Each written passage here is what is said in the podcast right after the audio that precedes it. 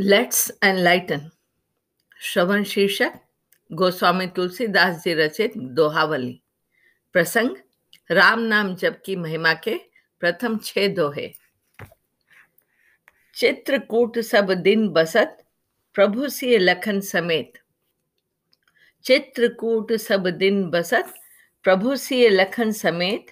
राम नाम जप जाप कहीं, तुलसी अभिमत देत। राम नाम जप जाप कहीं, तुलसी अभिमत दे। इसका भावार्थ है, श्री सीता जी और श्री लक्ष्मण जी सहित प्रभु श्री राम जी चित्रकूट में सदा सर्वदा निवास करते हैं। तुलसीदास जी कहते हैं कि वे राम नाम का जप करने वाले को इच्छित फल देते हैं। अब हम दूसरा दोहा श्रवण करते हैं। पय आहार फल खाई जपू राम नाम शट मास। पय आहार, फल खाए जपू, राम नाम शट मास। सकल सुमंगल सिद्धि सब, करतल तुलसीदास।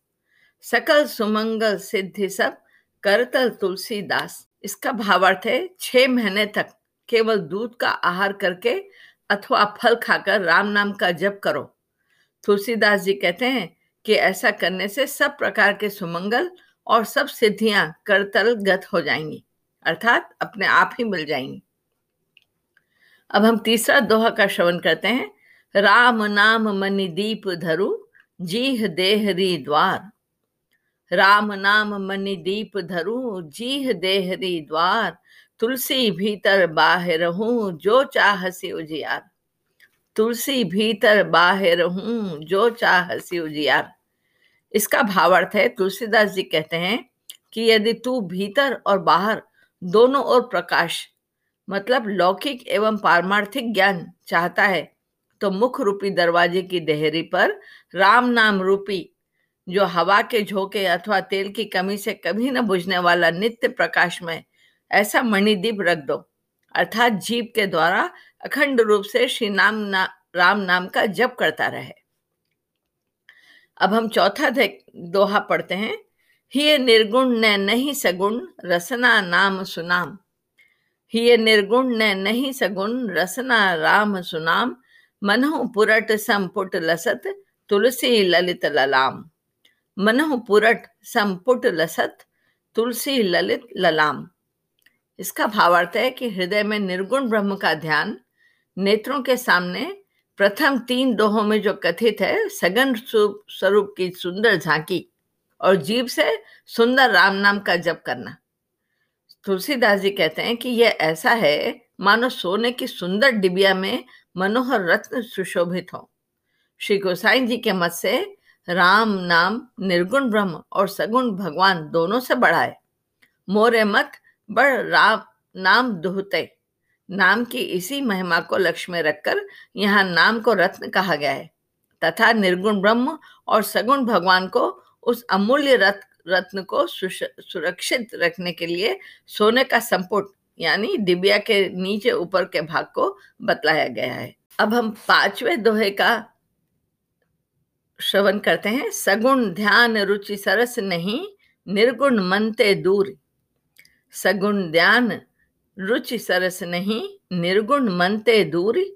तुलसी सुमिर राम को, नाम सजीवन मूरी। तुलसी सुमिर राम को, नाम सजीवन मूरी। इसका भावार्थ है, सगुण रूप के ध्यान में तो प्रीति युक्त रुचि नहीं है, और निर्गुण स्वरूप मन से दूर है, यानी समझ में नहीं आता। तुलसीदास जी कहते हैं कि ऐसी दशा में राम नाम स्मरण रूपी संजीवनी बूटी का सदा सेवन करो। अब हम आज का छठा दोहा पढ़ते हैं। एक छत्रु, एक मुकुट मनी सब बरननी पर जो। एक छत्रु, एक मुकुट मणि सब बरननी पर जो। तुलसी रघुवर नाम के बरन विराजत दो। इसका भावार्थ है, तुलसीदास जी कहते हैं, देखो, श्री रघुनाथ जी के नाम मतलब राम के दोनों अक्षरों में एक र तो रेफ के रूप में। सब वर्णों के मस्तक पर छत्र की भांति विराजता है।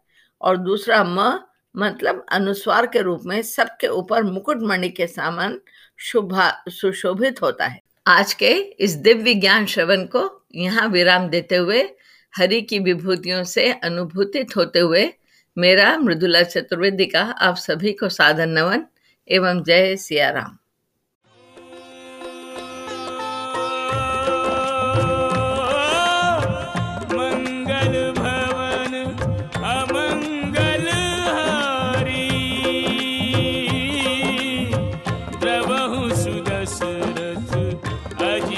हरिहर